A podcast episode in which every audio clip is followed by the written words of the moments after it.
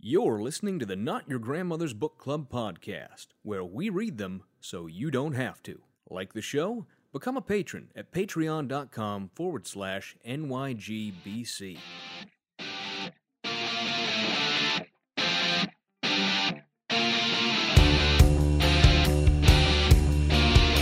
You should write a book, Fry. People need to know about the can eat more. I'm getting this book on UFOs. Did you know they're real? But there's a huge comic conspiracy to cover it up. Oh, that's just a paranoid fantasy. I want to be a book. You can pick me up, flip through my pages, make sure nobody drew wieners in me.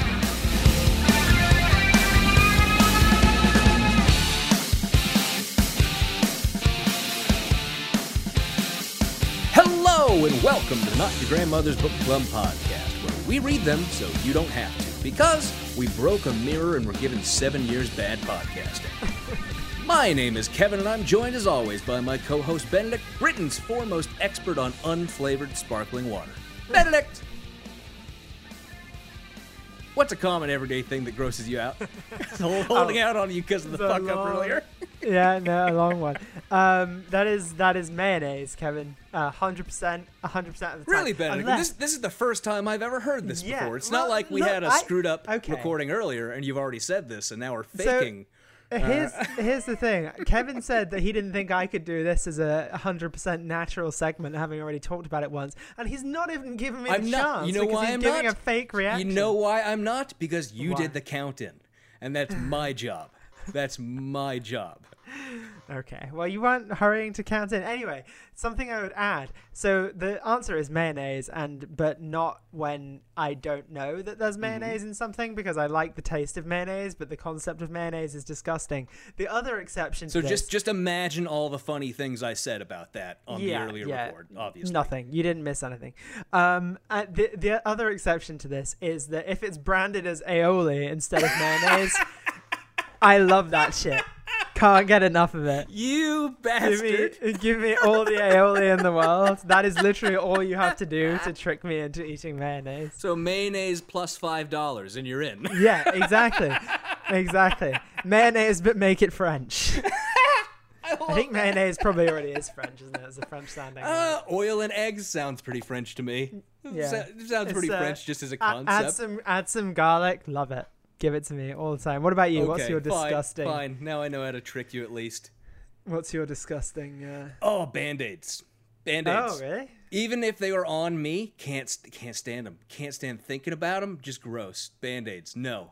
No. I, that's why I, I don't even have band-aids in my house. If I cut myself, I wrap myself up in a paper towel or something. No What happened when you when when when you got the vaccine? Did They you put a like Band-Aid on me. ban- Yeah, I know. Yeah, and I took it They off. do that. Speaking of which, nice way to drop that you and I are both vaccinated now. That's it. Well, I am. I don't know about you. Well, you got the second shot. I'm. I got I'm the still, second one. I'm in the interstitial period between uh, Much first like and second. shot. episode. Much like this episode. Yes, I'm in between the first and second shots, but I'm. Uh, you know, I I felt uh, it work its way into my brain and take control as it's supposed to do. Stop Hmm. Right. fighting it, everyone. Just let it happen. Obviously.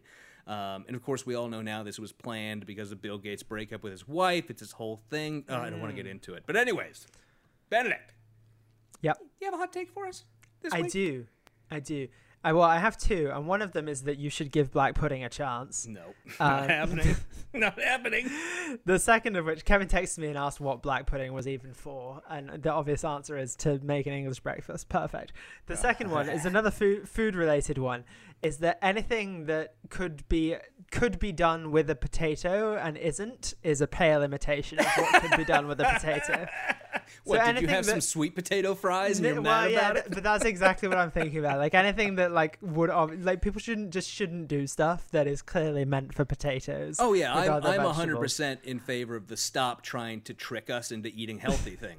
Just Stop let trying us to replace potatoes. let us eat the garbage we really want. But nobody wants your stupid sweet potato. Nobody wants That's that. right.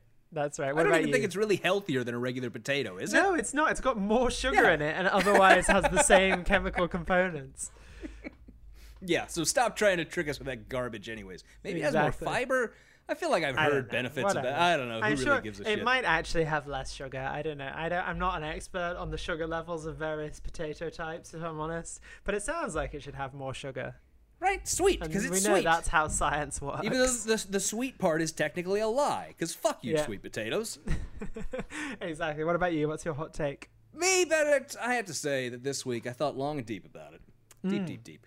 Uh, And uh, my hot take this week is that forgiveness is overrated. Uh, mainly because over the weekend I finally watched uh, The Innocence Files on Netflix. Uh, Which is about the great work that the Innocence Project does. So, if any of you are considering giving money to somebody other than us over on Patreon, uh, go give them to the Innocence Project. They do amazing work. But uh, everyone who's profiled on that show, who was exonerated, for some reason they all talk about forgiveness. And for me, I, I just I, I don't get it. I don't get it. Yeah. I see no reason to forgive if somebody locked you up for 30 years, took 30 years of your life away. I mm. do not comprehend why it would possibly be necessary to forgive that person or organization or group of people. I mean, there's an interesting point there, isn't there, about the the system that does something versus the individuals that work within that system, and you can forgive the individuals for the actions that they take as part of that system, but not necessarily the system as a whole. I, I don't even think forgiving the people is necessary. I think, honestly, this is my position. I, I did spend a good amount of time thinking about this over the last couple of days. Is that uh, I think that the concept of the necessity of forgiveness that we think about. Uh, it, it may have some, there may be some psychological thought on that, but I think the majority of it flows out of Christian teachings, which I don't believe in and don't care about. So, you know, I don't see the necessity of it. Um, if it's better for my health to forgive someone, that's fine. But I don't spend time dwelling on people I haven't forgiven. I simply don't forgive them and move on. I can do the same thing you do, you talk about with forgiving people and moving on. I simply don't forgive them and move on. that's true. Yeah, no, that's that's fair enough. I I, I just think Uh, I, there is a concept to it of like I don't know. I, I think systemic problems versus individual actions is probably to me is a bit more complex than than what you're presenting. But I totally understand your position. Mm-hmm. That's mm-hmm. fine. Yeah, sure. I just, I'm just, I'm just saying. I'm not saying it's, it's completely. Uh, I'm not saying forgiveness is a bad thing, right? Obviously, No. it's not a bad thing. I'm No, just you just it, it's you overrated. don't have to do it. Yeah, Yeah, it's sure, overrated. sure. It- we stress it so much. I really think it's overrated. But anyway, Yeah, I, I, I mean, as you say though, a lot of the time it is it is better for the individual to like be able to feel they've forgiven something and moved on. It, Like, it might. If it's something you're dwelling on that's affecting your psyche and your mental health, all that, it might be Mm. better for you. Maybe I'm just a sociopath and I'm hmm. capable of this, weird non forgiveness and moving on thing that I described. This podcast is just a study, me studying you, by the way. This is, this is part of my dissertation. yeah. This is my, my, my thesis. Anyways, Benedict, this is, of course, as you know, but the listener may not be aware, the show where we dig down deep, so deep, deep, deep, into the ocean of right wing thought in search of the one, lone, mythical, giant squid of correct right wing thought down at the bottom, which we still have not found and I don't suspect ever will. Uh, but this, of course, is an interstitial week. It's not a week where we're doing a brand new chapter of our ongoing review of Arguing with Socialists by Glenn Beck. So this week we have something special, and like we did a couple weeks ago, we're starting off a new series for the interstitial episodes that we're doing this week. Because I found something, I, I picked this up a while back actually, and I think I talked about it on the show. I found a book by an individual I find fascinating because a lot of the fringiest fringe of the right goes back to this guy and the stuff that he did and wrote. And the individual I'm talking about is a gentleman known as Gary Allen. Benedict, are you familiar at all?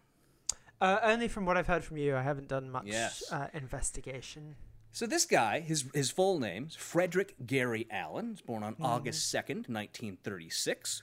Uh, and the, the first line of his Wikipedia page I find outstanding is was an American conservative writer and conspiracy theorist.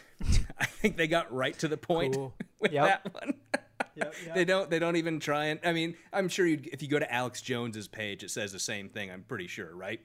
Probably. Something yeah. similar to any extent. But Gary Allen, and the reason I bring up Alex Jones there, is Gary Allen is a huge influence on the fringe right, including Alex Jones. Alex Jones says that one of the first books he read as a young child that woke him up to everything that's going on is, in fact, the book we're going to be going over in this new ongoing series in the interstitial Great. episodes. Good stuff. I'm It excited. It says uh, Alex Jones is, is an American far right radio show host and conspiracy. theorist. Yeah, yeah, yeah, that's true. Alex Jones has never written any books, so you can't say That's true. conservative writer. He's not a conservative author. Yeah. No, no, no. But so, uh, None Dare Call It Conspiracy is the name of the book that we're going to be going over for the you know foreseeable future of these interstitial episodes. We're going to do it rather than the typical both of us reading and, and commenting on it style. We're going to do it in the style of me reading selections out of the book to Benedict and Giving uh, me an aneurysm. giving you some serious mental health issues, to say the least. But I want to talk a little bit to start off with, right? Like we usually do with these authors, about Gary Allen. So, Gary Allen was born in uh, Glendale, California, uh, went to Stanford University. So, this explains a lot. oh, okay, okay, okay. explains a lot, uh, and majored in history there. Mm-hmm. And he was a member of the infamous John Birch Society, which I think has okay. come up before. So he, I, I mean, not to over lionize Stanford, but he should have a basic idea of what he's talking about. N- no, it, it's Stanford. what are you talking about? Okay. A crappy junior college in Palo Alto. I don't know. I don't understand what you, you're talking about. Sure. Uh, you should go to a real school like Berkeley across the bay. Uh-huh. yeah, yeah. Anyways, member of the John Birch Society, which uh, part of the reason I also want to do this is the John Birch Society figures into a lot of the fringe right and a lot of the libertarian right, especially when we get- into the heavy anti communist folks. Uh, the John Birch Society was an early organization in the United States uh, throughout the middle of the last century that was surprisingly influential for how batshit crazy they were, right? These are the people who were screaming that uh, Dwight Eisenhower was a communist, right? Oh, And that Mitt Romney is a communist. Yes, they're still doing that today, right? The, the, while the organization may be much smaller today, the thoughts that they had are still yes. around. Same stuff. So, Gary Allen had a relatively uneventful life. He worked for uh, George Wallace as a speechwriter. That, that right, the segregationist third-party campaign uh, for president, in uh, I think it was '68. I think it was when uh, George Wallace ran, and of course, thankfully lost. Yes. Uh, but he spent the rest of his life mainly just writing books, and he didn't live very long. He died in 1986. He's only 50 years old. Uh, but he was a prolific writer of a number of batshit crazy conspiracy theory books and articles. But, Benedict, I wanted to give you a taste by reading some of the uh, blurbs on the back of this book. And this book, uh, I should mention, was published back in 1972, I believe. Yes, 1972 is when this book was published. So the first one is from Ezra Taft Benson, the former Secretary of Agriculture, and it reads I wish that every citizen of every country in the free world and every slave behind the Iron Curtain might read this book. It seems seems rather benign, I think, compared to what's actually in the pages of this book once you see what's in here. The next one, Benedict, is by Dan Smoot, former assistant to J. Edgar Hoover, who writes Okay. NDCC is an admirable job of amassing information to prove that communism is socialism, and socialism, parenthetical, a plot to enslave the world, is not a movement of people of the downtrodden, but a scheme supported and directed by the wealthiest of people. If enough Americans read and act upon NDCC, they really can save the Republic from the conspirators, whose plans for destruction of our country are galloping fast towards completion. Right. Very good stuff. Yep, good stuff so far. Very good stuff. And the last one is from Dean Clarence E. Manion, who was the former dean of Notre Dame Law. And he wrote Whatever one dares to call the apparatus described and documented in this book, he will ignore it at his peril. 1972 may well be our last chance to defuse this destructive device. This book tells you how you can expose and demolish it. All right. 1972, man, that was the last chance. That's it. We missed it. We missed So to it. give you an idea, Benedict, of what this book is about, right? I think that you, you can you can guess based on what those blurbs say on the back. But this is, make no mistake, a conspiracy theory rant, complete with everything you would expect from a crazy uncle on Facebook today. And I mean that entirely sincerely. It is full of absolutely unnecessary capitalized words and Good. italics and very very poor writing. I mean it's it's definitely very poorly written and I and I love it. But the general thrust of this book is, as you may imagine, there is an international communist conspiracy run by the global elites to destroy America? We'll see as we go through this book. Sure. So, Benedict, why don't we get started with it? With mm, sounds chapter one, which is entitled Don't Confuse Me with Facts. Okay. And I promise you, he won't. No. And it begins. Ahem. Most of us have had the experience, either as parents or youngsters, of trying to discover the hidden picture within another picture in a children's magazine. Usually, you're shown a landscape with trees, bushes, flowers, and other bits of nature. The caption reads something like this Concealed somewhere in this picture is a donkey pulling a cart with a boy in it. Can you find them? Try as you might, usually you could not find the hidden picture until you turned to a page farther back in the magazine, which would reveal how cleverly the artist had hidden it from us. I like to imagine that this guy literally was never able to find the hidden thing inside the picture. Never found Where's Waldo either. Just No, I, I think he was never able to find the actual hidden picture. He just kept drawing a giant hammer and sickle on it where he thought that was hidden behind the picture. maybe, maybe. He continues a few uh, paragraphs down. Millions of Americans are concerned and frustrated over mishappenings in our nation. They feel that something is wrong, drastically wrong, but because of the picture painters, they can't quite put their finger on it. Maybe you are one of those persons. Something is bugging you, but you aren't sure what. We keep electing new presidents who seemingly promise faithfully to halt the worldwide communist advance, put the blocks to extravagant government spending, douse the tea of inflation. I have no idea what that means. I oh, tried to find another use of the phrase douse the tea. I could not find it anywhere. No. I don't- I are you don't familiar with tea heard- down? You know more about I- tea than me. I don't. I don't think I've ever heard it. No. I, I have no idea. I've never heard that used anywhere. It's wonderful. No.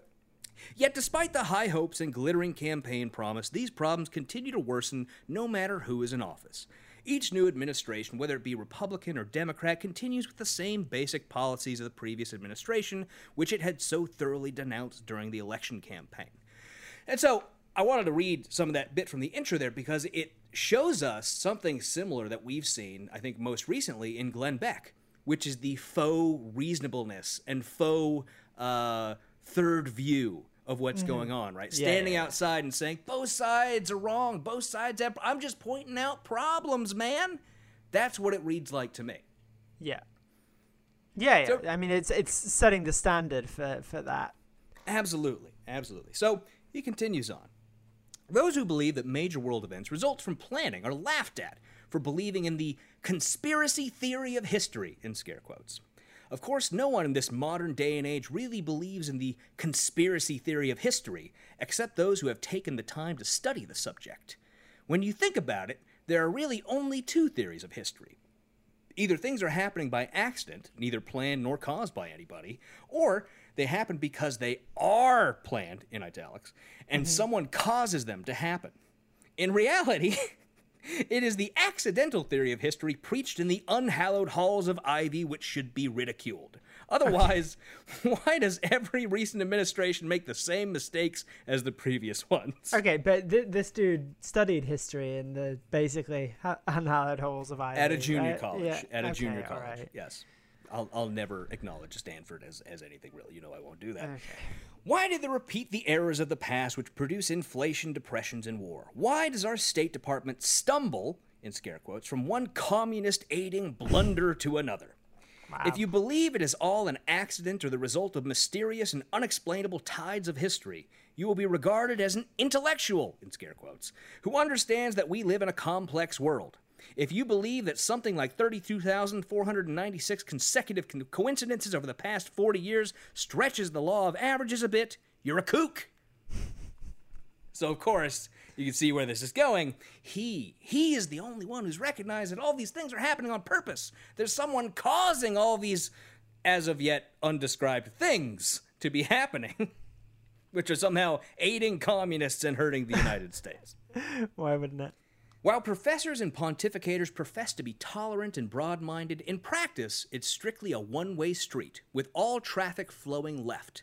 A Maoist can be tolerated by liberals of ivory tower land or by the establishment's media pundits, but to be a conservative, and a conservative who propounds a conspiratorial view, is hmm. absolutely verboten.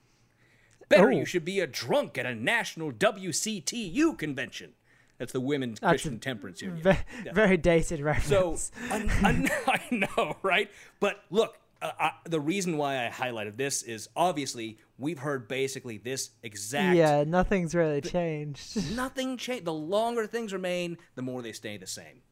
It's just the same thing over and over again. So he continues. I'm going to skip down a little bit. He says, Such was the case with the author of this book. It was only because he set out to prove the conservative anti communists wrong that he happened to end up writing this book. So, Benedict, this book was written in 1972, of course. Mm-hmm. He claims that it's only because he was trying to prove the anti communists wrong that he ended up coming up with this whole book and This all is- these yeah. arguments and all the, They- these discoveries, right? Yeah, this is like why I left the left. Like, Well, Benedict, would it surprise you to know that back in 1966, Gary Allen published an article titled The Grapes Communist Wrath in Delano?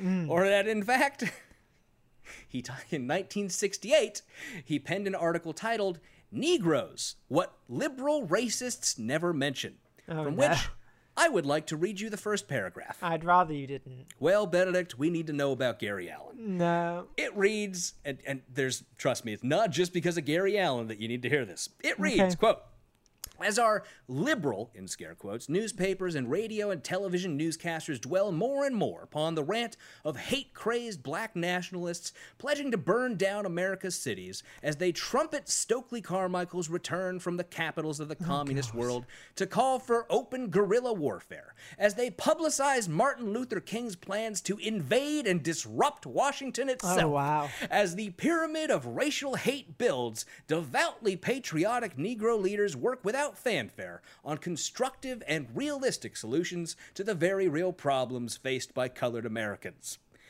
Holy shit! Have we heard a whole lot of that these days? Yeah, similar, thi- couched look. in different terms, but yeah. Benedict, this guy worked for George Wallace Yeah, I mean, in 1968 when he published this. yeah, not hugely surprising.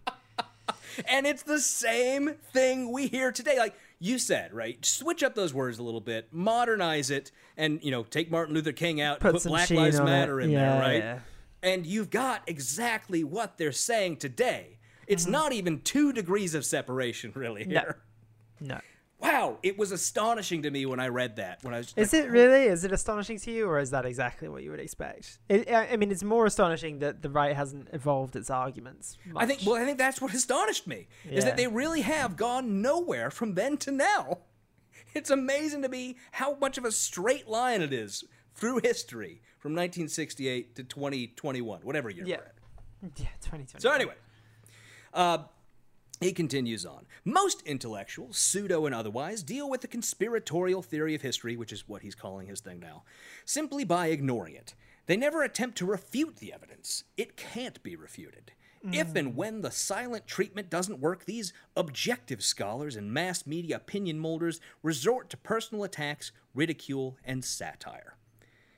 However, the most effective weapons used against the conspiratorial theory of history are ridicule and satire. I skipped a couple sentences in there, but I wanted to point out that he says that, oh, they're so bad at refuting us, and then says, well, I mean, they're really good with the ridicule and satire. Yeah, yeah, pretty good at dunking on us. Actually, that's uh, that's the best This is way. the this is the oh man why can't we this is Dave Rubin standing up and saying you know the right needs to have more comedians we really need to work on that yeah. We're winning the meme wars. Yeah, it's really good, man. It's really good. Uh, he continues. I'm, I'm skipping a ways through, right? We got about t- 10, uh, maybe it's like 12 pages to go through here. So I'm, I'm skipping paragraphs where necessary just to not Okay. be reading every single word. Uh, so he continues. intellectuals, and, and I'm not also not telling you every time he does the scare quotes or the scare no, I can hear- italics because I can hear it in your voice. Don't worry. I'm trying to do it through inflection. Intellectuals are fond of mouthing cliches like, the conspiracy theory is often tempting. However, it is overly simplistic. To ascribe absolutely everything that happens to the machinations of a small group of power hungry conspirators is overly simplistic. But in our opinion, nothing is more simplistic than doggedly holding on to the accidental view of major world events. Hmm. In most cases, liberals simply accuse all those who discuss the conspiracy of being paranoid. Ah, you right wingers, they say, rustling every bush, kicking over every rock, looking for imaginary boogeymen. Then comes the coup de grace, labeling the conspiratorial theory as the devil theory of history. The liberals love that one. Even though it's an empty phrase, it sounds so sophisticated. is, it is an empty phrase and it does not sound sophisticated. It's also a phrase right. I'm sure nobody has ever yeah, fucking used. yeah, anybody's ever said those words.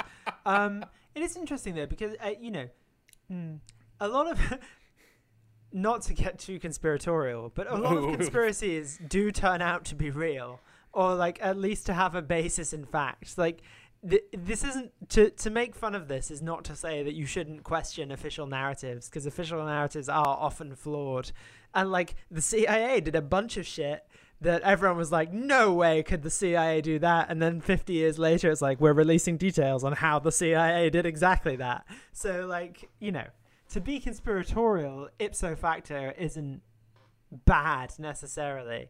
To be conspiratorial in the face of the facts maybe is.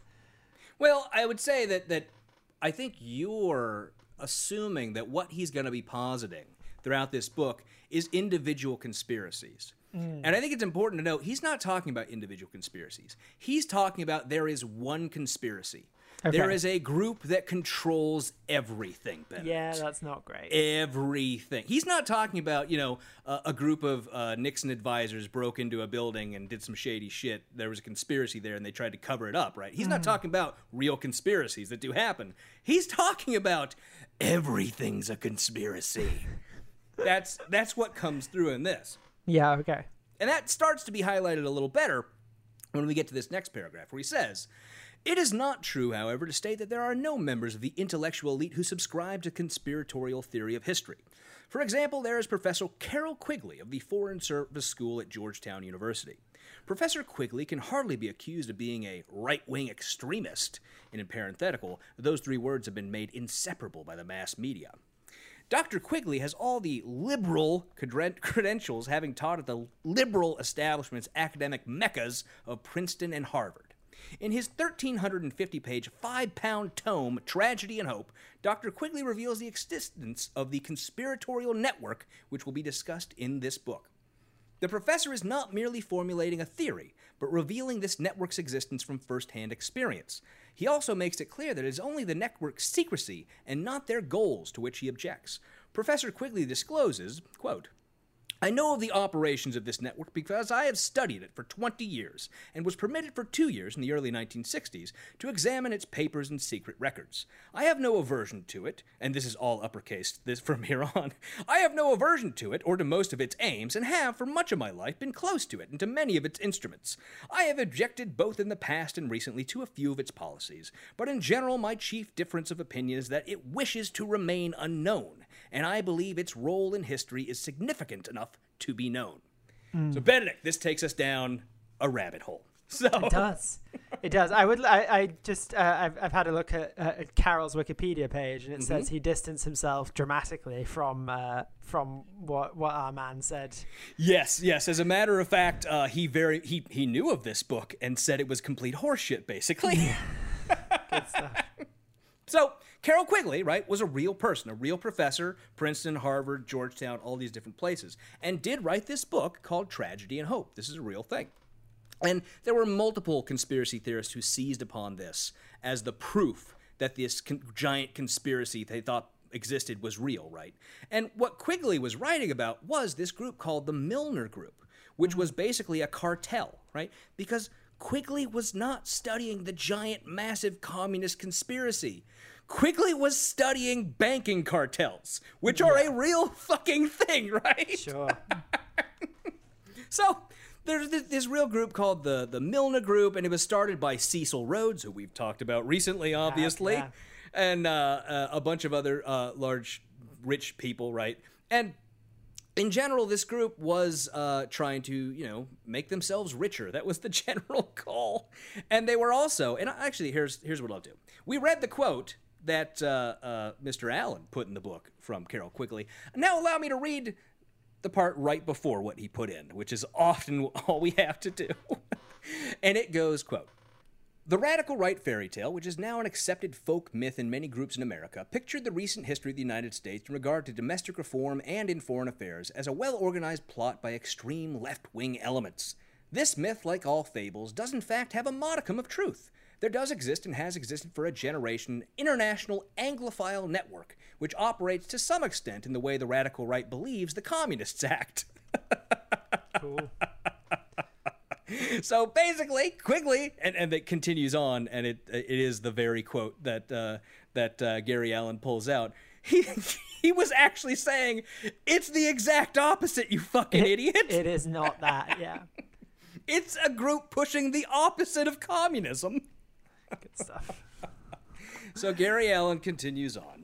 There are a number of problems to be overcome in convincing a person of the possible existence of a conspiratorial clique of insiders who, from the various, and I should note that throughout the rest of this book, insiders is italicized every fucking time for no goddamn reason. He just keeps italicizing insiders, and I love that. From the very highest levels, manipulate government policy. In this case, truth is really stranger than fiction. We are dealing with history's greatest whodunit, a mystery thriller which puts Erle Stanley Gardner to shame. Erle Stanley Gardner wrote, uh, I think it was, um, I can't remember exactly. I, I looked it up when I read it the first time, but he wrote like a mystery series of like detective novels, right? Okay. Perry Mason. He wrote Perry Mason. Perry Mason. Perry Mason, you're right. Yeah, yeah, yeah. If you do study this network of which Professor Quigley speaks, you will find that what had at first seemed incredible not only exists, but heavily influences our lives. It must be remembered that the first job of any conspiracy, whether it be in politics, crime, or within a business office, is to convince everyone else that no conspiracy exists. So, dun, dun, dun. very much a deep state. Yeah, you it's like you can't prove me wrong, so I, and Yeah. that's what they want you to think. and, you know the media's in on it they're covering up for it all the same stuff i just keep drawing parallels from all this. And i, I promise you all the conspiracy gets more intense in the, the later chapters right? This is just the introduction chapter the first chapter. Um, but there's it's I- i'm just fascinated by all the parallels i see in this to things i read every damn day on twitter and every time i watch right-wing media. It's just this is all the damn same. So he continues. Probably at some time you've been involved with or had personal knowledge of some event which was reported in the news. Perhaps it concerned an athletic event, an election, a committee, or your business. Did the report contain the real story? The story behind the story? Probably not, and for a variety of reasons. The reporter had time and space problems, and there is a good. Ch- and then he goes into a reasonable explanation of why that would happen. Why are you doing that? Stop You're it. supposed to be saying it's a conspiracy. Yeah. You bastard. he really does just go into a reason. Uh, the reporter had a problem. You know, there's informational differences. The reporter might have been prejudiced by their own uh, beliefs into what they thought the facts were that mattered. Blah blah blah. I mean, what the fuck are you doing? this this cuts against everything you believe. It's a conspiracy. The This reporter has to be in on something that the right wing no longer does is like contradict themselves while they're talking. That's good. Uh, do do they? Do they though? Well, Glenn Beck sometimes does that. That's true. Yeah. Anyways, he continues. Psychological problems are also involved in inducing people to look at the evidence concerning the insiders. I gotta, I gotta give that a voice since it has that creepy italics every time he does it. I have to do an insider's voice. Yeah. People are usually comfortable with their old beliefs and conceptions. When Columbus told people the world was a ball and not a pancake, they were highly upset. They were. That's true. He's not wrong. you fucking Protestant douchebag. Uh, they were being asked to reject their way of thinking of a lifetime and adopt a whole new outlook. The intellectuals of the day scoffed at Columbus. It's actually not true, by the way. People knew the world was round already. It was just- That's like that. That's one of my favorite things, right? Is whenever anybody who thinks that they have some uh, extremely important thing that differs from what everyone knows to be true, they always go to something like Columbus and the world being round, despite the fact that that's absolutely not true. No, it was uh, it was common, and yeah, exactly. Basically, I, I look, I looked. Of course, you know me. I looked it up when I did my first read through just to get like the basic. And the first, like, it started in the uh, the 1700s with Protestants shitting on Catholics, right? That's what it was all about. It was just Protestants shitting on Catholics, That's all it always is. trying to say they were backwards, right? That's, that's what it's all about. Um, these same factors apply today because the establishment controls the media. Establishment controls the media. Anyone exposing the insiders will be the recipient of a continuous fusillade of invective from newspapers, magazines, TV, and radio. Donald Trump. In this manner, one is threatened with the loss of social respectability if he dares broach the idea that there is organization behind any of the problems currently racking America. Unfortunately for many people, social status comes before intellectual honesty. Although they would never admit it, social position is more important to many people than is the survival of freedom in America. So, it's another example, right, of knocking down the detractors. Or, I, I think he believes. Here's the thing. I think Gary Allen believes he has more detractors than he actually does, hmm. because in reality, nobody gave a fuck who Gary Allen was or what he was saying, right? You'd never heard of this fucking guy. No. No, and even today, it's just the fringe who even knows of his existence, right? Yeah. He's he's up there with like W. Cleon Skousen, who I think we talked about a while back. Who's that? Mm-hmm. Yeah, uh, yeah, that Mormon right wing yeah, conspiracy theorist guy who uh, Glenn Beck likes, and, uh, Yeah, and a yeah. lot of yeah, yeah. Uh, so he's up there with those people. But even at the time, right? Nobody gave a fuck who Gary Allen was. No. I mean, no, nobody cared, and nobody was taking the time to argue with it. And I think it really hurt him that nobody wanted to argue with him about his obvious bullshit the feeling I get of of how much time he spends in this first chapter arguing about how all these obvious non-arguments against him are wrong is that he's mad that nobody's actually taking the time to deal with all his bullshit, right? And that's why a while back I read that passage where it talked about, in addition to the uh, ridicule and satire, obviously, that just ignoring it was part of how they tried to deal with him. Yeah, it's not. But also here, right, the, the the social respectability thing, right? It's that argument that you know you're wrong, you just don't want to admit it, which Yeah, we hear a yeah. lot too. that's true. So you continue, and we only have two paragraphs left in the chapter. We're almost done. So he says, one thing which makes it so hard for some socially minded people to ax- assess the conspiratorial evidence objectively is that the conspirators come from the very highest social strata. They are immensely wealthy, highly educated, and extremely cultured. Many of them have lifelong reputations for philanthropy. Nobody enjoys being put in the position of accusing prominent people of conspiring to enslave their fellow Americans. but the facts are inescapable. Many business and professional people are particularly vulnerable to the don't jeopardize your social respectability pitch given by those who don't want the conspiracy exposed. The insiders know, I, I missed it. The insiders know that if the business and professional community will not take a stand to save the private enterprise system, the socialism through which they intend to control the world will be inevitable. They believe that most business and professional men are too shallow and decadent, too status conscious, too tied up in the problems of their jobs and businesses to worry about what is going on in politics. These men are told that it might be bad for business or jeopardize their government contracts if they take a stand. They have been bribed into silence with their own tax monies. And the final paragraph. We are hoping that the conspirators have underestimated the courage and patriotism remaining in the American people. We feel there are a sufficient number of you who are not mesmerized by the television set, who put God, family, and country above social status, who will band together to expose and destroy the conspiracy of the insiders. The philosopher Diogenes scoured the length and breadth of ancient Greece for an honest man. We are scouring the length and breadth of America in search of hundreds of thousands of intellectually honest men and women who are willing to investigate the facts and come to logical conclusions, no matter how unpleasant those conclusions may be. End of the first chapter of None Dare Call It Conspiracy. And Benedict, chapter two, I just want to tell you, is titled Socialism Royal Road to Power for the Super Rich. Good stuff. That's you know very, how it's often- very Beckian. You know how often the super rich make it out really well in what uh, Gary Allen thinks socialism means?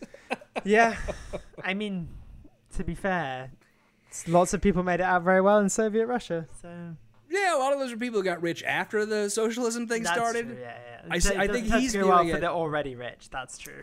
Right, didn't didn't go well. a lot of guillotine action, a lot of guillotine action going on. So Benedict, gulag action. Yeah, a lot of, a lot of that kind of stuff going. And uh, so I I think this book is going to be a lot of fun as we start going through it. Like I mentioned, uh, the patron only bonus episode is going to be on this book. We're going to get into it. I think we might do two chapters. We might knock them out in the patron only bonus.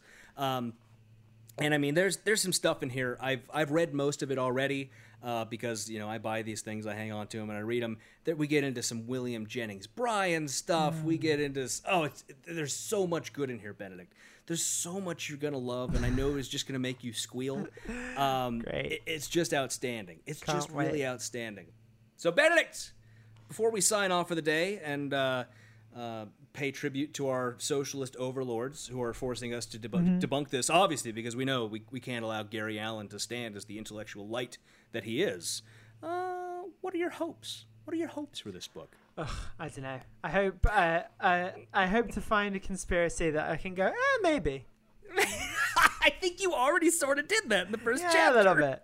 A little bit. I, and I think that's so key to how these people thrive, right? Because uh, you don't you don't listen to uh, and and uh, yeah, uh, I've I've tried to get you to listen several times in the past uh, to Knowledge Fight, which is the podcast that covers Alex Jones, which I true. love. I think those know. guys are fantastic. They were in the New York Times recently. I know they were, they were, and uh, really and uh, cool good on them. They, they do amazing work. I think everyone should check them out. Um, but uh, I listen to that religiously. I've listened to every single episode, and so I've had you know hundreds of hours of Alex Jones pumped into my ears, uh, and the the sort of things that you hear from him are very eerily reminiscent of this. And I think there's a lot of strategies related to getting people to believe your conspiracy bullshit. And part of it is that playing the reasonable man at the beginning that we heard right up front there, right? Pointing out problems with both sides. If you look back at the beginning of Alex Jones's career, right? Right up until even before 2016, he hated the Republican Party as much as he hated the Democrats. It was all just hate on both sides Yep. although obviously he aligned with the Republicans much more, uh, pretending that that he was this some sort of uh, third way, uh, which I think is a lot of what goes into this. And I think we're going to see a lot more of that as we go through this book. All right, I'm excited to get into it. I think it's going to be really interesting, really elucidating, uh, and I think we're going to learn a lot from it. So, if you want to hear more of that coming up real soon, we're going to have the patron only bonus episode coming out later this week, uh, probably right around the weekend, as soon as we get time to record it. So that'll be available. You'll get a couple more chapters of this from us. And uh, that's it. That's all we have for this week. And because I don't have everything pulled up in front of me as I should, there we go. Thank you for listening. We hope you enjoyed the show. Remember, right. I'm struggling today. It's been a very long day. It's a tough I'm in day. I'm in my final two weeks of law school. Uh, so as you can imagine, things are coming to an end, and I'm uh, also it's the end of a semester. So like any good law student, I'm I'm scrambling to get things done. I should have done much earlier uh, in the semester. So. Anyways, uh, if you can't get enough of us, go over to patreon.com forward slash NYGBC. Become a patron for as little as $2 an episode for patron only episodes, shout outs on the show, drawings to win our copies of the books we read, and more.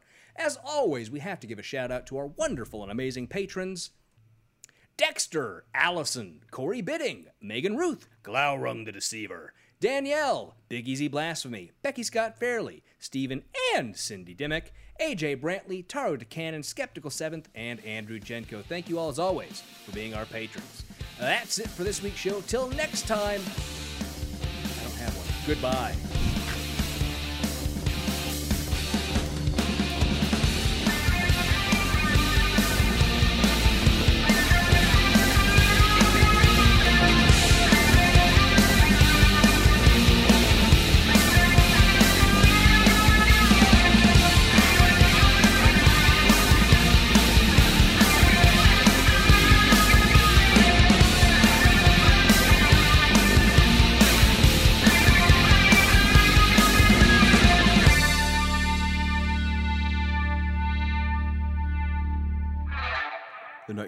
Club Podcast is a production of Kevin and Benedict Productions, copyright 2020, all rights reserved. Music for this podcast is by Silverman Sound Studios. Find out more at silvermansound.com.